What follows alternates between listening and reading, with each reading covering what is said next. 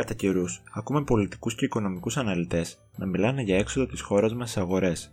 Τι εννοούμε όμως όταν μια χώρα βγαίνει στις αγορές, τι ακριβώς κάνει; Αυτό που κάνει ουσιαστικά είναι να εκδίδει νέα ομόλογα. Α εξηγήσουμε λοιπόν πολύ απλά τι είναι ένα ομόλογο. Το ομόλογο δεν είναι τίποτα άλλο από ένα δάνειο που δίνεται σε ένα κράτος ή μια ιδιωτική επιχείρηση από έναν επενδυτή. Όταν μια εταιρεία ή μια χώρα εκδίδει ένα ομόλογο, δανείζεται χρήματα από τους επενδυτές με αντάλλαγμα την επιστροφή των χρημάτων τους καθώς και ένα επιπρόσθετο ποσό, το γνωστό τόκο.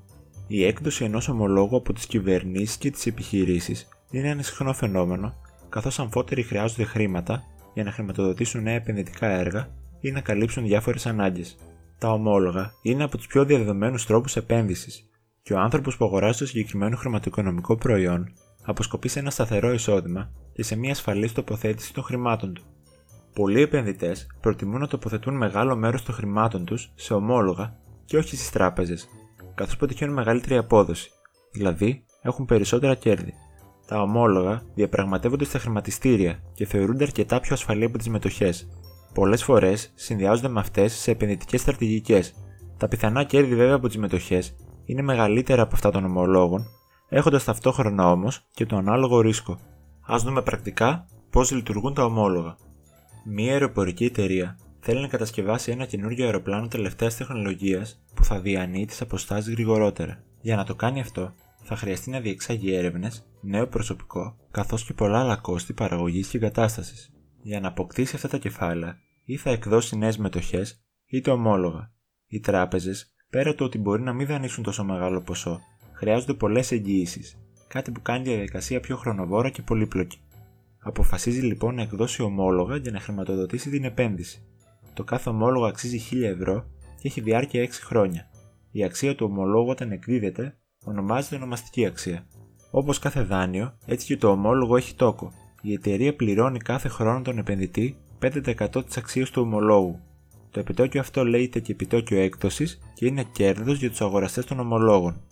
Το κέρδος αυτό είναι γνωστό και ως κουπόνι, το οποίο δίνεται στους επενδυτές συνήθως σαν εξάμεινο ή κάθε χρόνο. Ένας επενδυτής λοιπόν αγοράζει το ομόλογο στα 1000 ευρώ. Κάθε χρόνο η αεροπορική εταιρεία θα πληρώνει τον επενδυτή 50 ευρώ λόγω του επιτοκίου που έχει. Αυτό γίνεται κάθε χρόνο για 6 χρόνια. Με το που λήξει το ομόλογο, η εταιρεία του επιστρέφει πίσω τα 1000 ευρώ που είχε δανειστεί. Οπότε ο επενδυτής εισέπραξε κουπόνια ίσα με 300 ευρώ και πήρε και το αρχικό του κεφάλαιο. Επένδυσε δηλαδή 1000 ευρώ και πήρε πίσω 1300.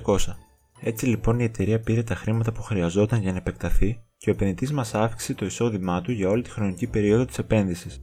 Όπως και κάθε επένδυση, τα ομόλογα δεν είναι προϊόντα με μηδενικό ρίσκο.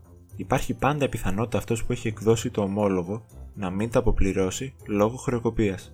Γι' αυτόν τον λόγο, τα κυβερνητικά ή αλλιώς κρατικά ομόλογα είναι πιο ασφαλή από τα εταιρικά, καθώς θεωρείται πιο πιθανό να χρεοκοπήσει μια εταιρεία παρά ένα ολόκληρο κράτος. Συνήθως, τα ομόλογα που είναι πιο ασφαλή έχουν μικρότερο επιτόκιο έκδοσης και άρα μικρότερο κέρδος. Τα εταιρικά ομόλογα δηλαδή έχουν μεγαλύτερο επιτόκιο.